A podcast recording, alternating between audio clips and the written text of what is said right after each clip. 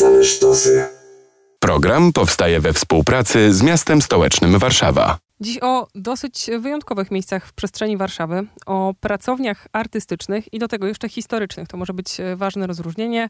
W studiu Michał Krasucki, stołeczny konserwator zabytków. Dzień dobry. Dzień dobry, witam serdecznie. Jest coś z tym przymiotnikiem historyczny do wyjaśnienia w kontekście owych pracowni? Y, Tak, i też z przymiotnikiem artystyczny, dlatego że ideowo wiele lat temu, jak powstawała ta idea w ogóle o ochronie warszawskich pracowni historycznych, to był 2014 rok, więc mamy 10 lat w tym roku, to pierwotnym takim założeniem było, że chronimy pracownie po artystach. Różnych. Rzeźbiarzach, malarzach, architektach, Ale brzmi jak nieżyjących, skoro po artystach. Nieżyjących, nieżyjących, tak. Albo takich, których e, twórczość już dawno się zakończyła, no bo jak ktoś ma tam 90 parę lat, powiedzmy, to już raczej e, zapisał się, zdążył się zapisać, albo nie, na kartach podręczników historii sztuki. I, I takie było pierwotne założenie, czyli mówimy, mówiliśmy wtedy o pracowniach artystycznych. Z biegiem lat e, ja coraz bardziej dostrzegam potrzebę w ogóle ochrony pracowni jako takich, historycznych, bo mamy też na przykład czasem pracownie rzemieślnicze, niezwykle ciekawe i tutaj także wypadałoby takie miejsca chronić. No ale póki co przepisy, które stworzyliśmy kilka lat temu mówią wyłącznie o pracowniach artystycznych, historycznych. E, No i właśnie tak jak pani tutaj redaktor wspomniała, e, przymiotnik historyczny oznacza, że mówimy o czymś, co jest zamknięte, zakończone. Oczywiście nie oznacza to, że artysta musi być nieżyjący, ale powiedzmy już taki uznany. A co leży u podstaw tej idei ochrony czy opieki nad y, pracowniami? Bo można do tego podchodzić czasem romantycznie, że to wartościowe miejsca nadające kolorytu, jakoś kształtujące krajobraz miasta, albo bardzo prozaicznie, że właściwie dlaczego powinniśmy się interesować y, miejscami, w których ktoś inny pracował. No to są miejsca, y, jeżeli byśmy poszli do nich, y, to są miejsca, które urzekają, są magiczne, mają często zachowane całe wyposażenie, częściowo zbiory, w związku z tym przenosimy się nawet nie tyle do muzeów z konkretnego czasu, tylko do, do miejsc twórczych, które w zasadzie często zostały tak, jak je artyści zostawili. I to jest niesamowite, to są pewnego rodzaju kapsuły czasu, E, Z drugiej strony też miejsca e, nierzadko naznaczone zbiorami o dużej wartości artystycznej. E, Same w sobie też te miejsca są często przez artystów prze, przerobione, jakoś zmienione, swego rodzaju takie dzieła sztuki. Zresztą tutaj moglibyśmy wrócić do dużych dywagacji, które się toczyły przez cały wiek XX o pracowni artysty, nawet jeszcze wcześniej niż XX, jako swoistego rodzaju takim Gesamtkunstwerkcie, czyli y, no, dziele totalnym. Takim archetypem takiej pracowni była pracownia Bertela Thorwaldsena, który właśnie tworzył, a jednocześnie miał takie miejsce, w którym pokazywał te zbiory. Oczywiście tutaj takich Thorwaldsenów nie mamy, ale, ale to są miejsca często niesamowite, gdzie na przykład wchodzi i potem mamy, załóżmy pracownię rzeźbiarską i mamy i narzędzia rzeźbiarskie, i stół, i jakieś tam dłuta, i, i młotki, i czasem, a jeżeli to jest na przykład pracownia rzeźbiarza, który pracował w metalu, to nierzadko właśnie jakieś odlewy, albo na przykład jakieś formy e, spawane, nitowane, czy, czy, czy jakoś skręcane, czasem wiertarki. To- bardzo zależy od tego, jakiego, ja- jakim medium się artysta posługiwał. Mamy też zbiory, czyli mamy modele gipsowe, odlewy, czasem jakieś szkice e, wiszą na ścianach, ale też na przykład są pochowane po szufladach. Czasem w takich miejscach mamy też w ogóle całe wyposażenie wnętrza, meble, y, łóżko, biurko, y, obrazy na ścianach. I y, dla mnie, jako historyka, historyka sztuki, to jest za, za każdym razem niesamowita historia i poznawanie tej twórczości trochę od innej strony. Bo to, w jaki sposób my się nauczyliśmy patrzeć na pracę artystów, czy w ogóle na ich działanie, twórczość, no to jesteśmy jednak ukształtowani bardzo mocno przez muzea. Idziemy na wystawę, jakakolwiek by nie była, i mamy dzieło. Czasem, w przypadku artystów współczesnych, temu jeszcze towarzy, towarzyszy proces twórczy, e, jeżeli mamy jakieś e, happeningi. Natomiast no, tutaj e, możemy namacalnie dotknąć rzeczywiście tego procesu twórczego. Plus dowiedzieć się pewnie sporo o sobie, bo nic tak wiele nie powie, jak warunki, w których spędziła dziesiątki Oczywiście, lat. oczywiście i też są pracownie, które artyści przerabiali w taki sposób, żeby się w niej lepiej czuć, ale też w taki sposób, żeby niektóre z tych miejsc też były trochę dla nich takimi laboratori- laboratoriami twórczymi, gdzie e, ja zawsze tutaj podaję przykład pracowni Jacka Sempolińskiego, gdzie na ścianach były rysunki, gdzie na ścianach były namalowane kredkami, tak? Gdzie były jakieś napisy, e, notatki, czyli ściany były szkicownikiem, e, ale też szyby na przykład od okna balkonowego nie były myte, bo było bardzo potrzebne konkretne światło takie przydymione. Więc to często były miejsca niesamowite. No, sztandarowa pracownia Karola Tchorka to w ogóle jest przy Smolnej, to w ogóle jest miejsce, które on od podstaw stworzył, remontując, przebudowując wypaloną, zbombardowaną oficynę, e, projektując tam i antresole, i magazyn, i stropy, i doświetlenie odpowiednie, więc też ten proces twórczy tutaj jest bardzo silny. Na liście mamy ponad 40 miejsc. 44 w tej chwili. I to są wszystkie? Jaka jest tutaj praca taka historyczna, ewidencyjna, żeby je odnaleźć i otoczyć opieką? E, to proces się zaczął wiele, wiele lat temu. Na początku zaczęliśmy od, od w ogóle od uchwały mm, miasta stołecznego Warszawy, która... Jak to w urzędzie. Jak to w urzędzie. To znaczy, ja się nauczyłem tego, że y, oczywiście każda idea jest fajna, y, jeżeli później towarzyszą jej pewne narzędzia. Jeżeli mamy ideę bez narzędzi, no to potem się okazuje, że w zasadzie nie mam jak działać. I pomysł się pojawił jeszcze zanim byłem, w, pracowałem w Urzędzie Miasta. Później wszedłem do urzędu i okazało się, że żeby to, to był mój pomysł też częściowo, w związku z tym, żeby go realizować, to potrzebowałem bardzo konkretnych działań prawnych. E, taką uchwałę stworzyliśmy w mieście i ona stwarza specjalne warunki najmu takich miejsc. Czyli to nie jest ochrona na zasadzie rezerwatu, czy jakiegoś skansenu, czy rejestru zabytków, tylko ona wiąże jakby przyszłego najemcę, czy potencjalnego najemcę z tym miejscem, który z jednej strony może oczywiście tam dalej tworzyć, działać, prowadzić jakąś działalność edukacyjną, artystyczną, ale też musi chronić tą, te pamiątki i opowiadać o nich. Być może także twórczo przekształcając, czyli staje się takim kuratorem tego miejsca. Czyli de facto tworzymy społeczne instytucje kultury nie muzea, ale takie małe społeczne, 44 społeczne instytucje kultury. I zaczęliśmy po uchwale od tego, że wzięliśmy wszystkie lokale y, z, z list przesłanych nam przez, y, przez um, dzielnicowe ZGN-y, czyli Zakłady Gospodarowania Nieruchomościami, w których działali kiedyś artyści. Te, o których wiedzieliśmy. Ewentualnie jak gdzieś ktoś słyszał, że jakiś artysta gdzieś mieszkał, to też to braliśmy na listę. Potem ta lista była weryfikowana. Tych lokali początkowo było 700. Potem zeszliśmy do tam stu kilkudziesięciu. Po finalnej weryfikacji okazało się, że takimi au autentycznie artystycznymi, gdzie jeszcze ta spuścizna jest i są zbiory, no jest na początku 30 parę, a teraz 40 parę obiektów. Przy czym mówimy tylko o lokalach będących w zasobie miasta, bo uchwała obejmuje tylko te. Mamy jeszcze całą masę miejsc, które są albo prywatne, albo są spółdzielni mieszkaniowych czy wspólnot, no i tutaj niestety nie mamy aż takich regulacji prawnych. Tutaj raczej się staramy zachęcać do korzystania z naszych form wsparcia finansowego, czyli występowania o różnego rodzaju granty, dotacje na, na działalność.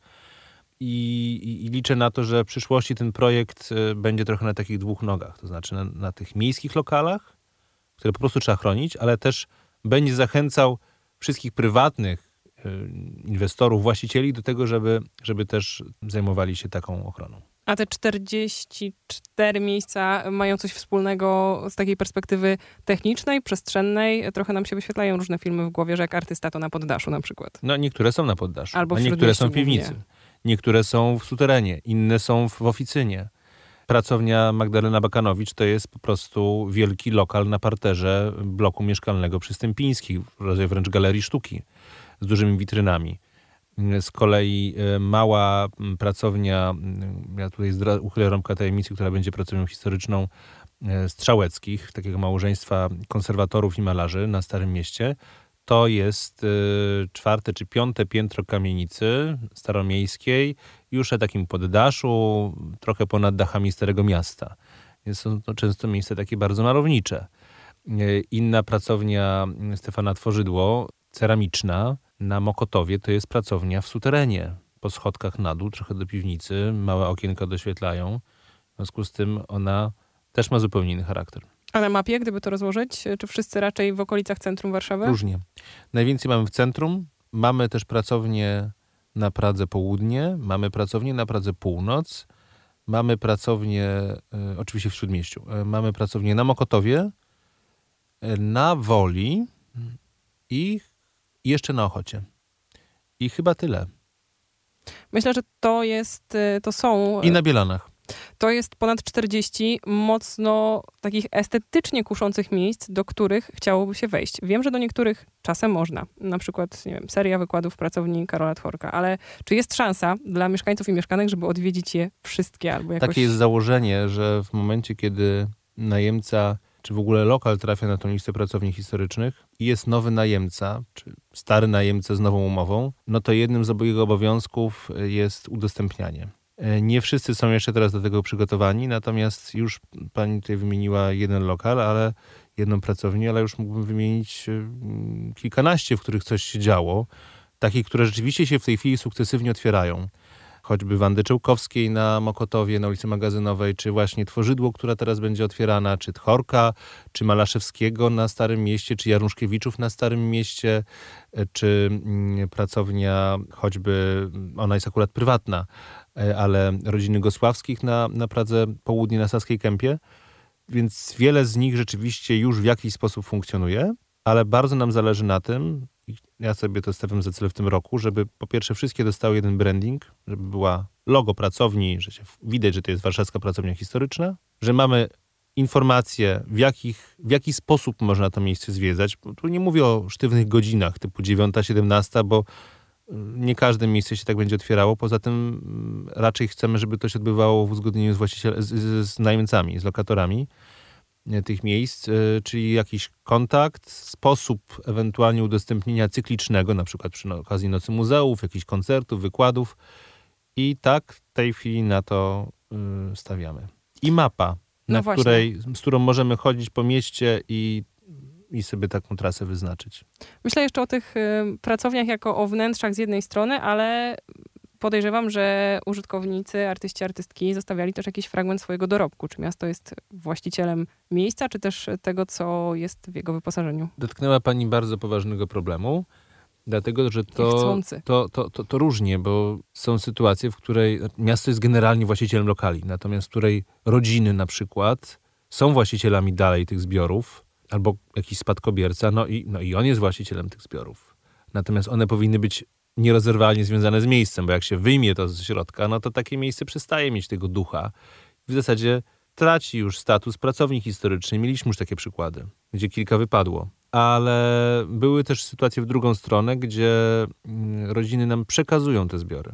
I wtedy rzeczywiście to trafia też do miasta i to jest trochę sytuacja jeszcze nie do końca e, rozwiązana tak systemowo, natomiast e, wydawałoby się idealna, to znaczy, gdzie mamy generalnie w rękach miasta mamy i lokal, i to, co w nim jest. I tak docelowo to powinno wyglądać. E, co nie znaczy, że oczywiście zawsze to musi być, właścicielem tych zbiorów musi być stołeczny konserwator, bo, bo, bo nie, ja nie chciałbym, żeby tak to wyglądało.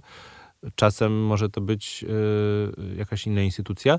Jest też jeszcze jedno rozwiązanie, w której na przykład y, spadkobiercy przekazują te zbiory nowym najemcom i się dogadują. I wtedy najemca jakby jest związany z jednej strony i z miastem umową, ale z drugiej strony też z tymi spadkobiercami. Podrzucimy jeszcze kilka nazwisk y, i użytkowników, użytkowniczek pracowni historycznych. Tak, ja już wspomniałem, może je przypomnę w takim razie. Wanda Czełkowska. Będę używał historycznych nazwisk y, artystów, natomiast niekoniecznie opiekunów.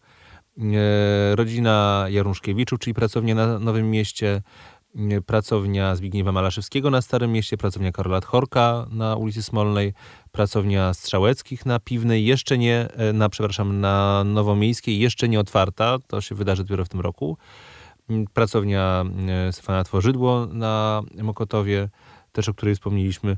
Druga pracownia Jaruszkiewiczów na Bielanach, też serdecznie do niej zapraszamy. E, tam notabene też cały czas rodzina się nią opiekuje, podobnie jak tą na Nowym Mieście. Z takich mniej znanych to może pracownia w zasadzie związana z związana z, ze światem teatru, czyli pracownia e, Trollkler przy Starym Mieście. Myślę, że można by było jeszcze mnożyć. Na bliższym czasie zakładamy, że na listę trafią kolejne dwie pracownie. A, czy jest pokrycie, że tak powiem, całego spektrum sztuki? E, część nie, z tych nie. osób to e, malarze, rzeźbiarze, rzeźbiarki. Czy mamy tam jakichś muzyków albo literatów? Mm, właśnie nie. Nie mamy muzyków, nie mamy literatów, Mamy architektów, mamy rzeźbiarzy, różnych jakby rzeźbiarzy z różnymi, różnych mediów, mamy malarzy, mamy rysowników, mamy projektantów e, wnętrz, designerów, mamy ceramików. Nie Tkactwo mamy... jakieś chyba też? Mamy dwie, mamy dwie tkackie, znaczy jedną, artyst, jedną taką teatralną, a drugą tkacką. Nie mamy jeszcze pracowni muzycznej i nie mamy pracowni literackiej. One trochę pewnie by się rządziły innymi prawami. I też chyba sposób pracy e, jednych i inny. drugich, tak, Tak. zdecydowanie inny.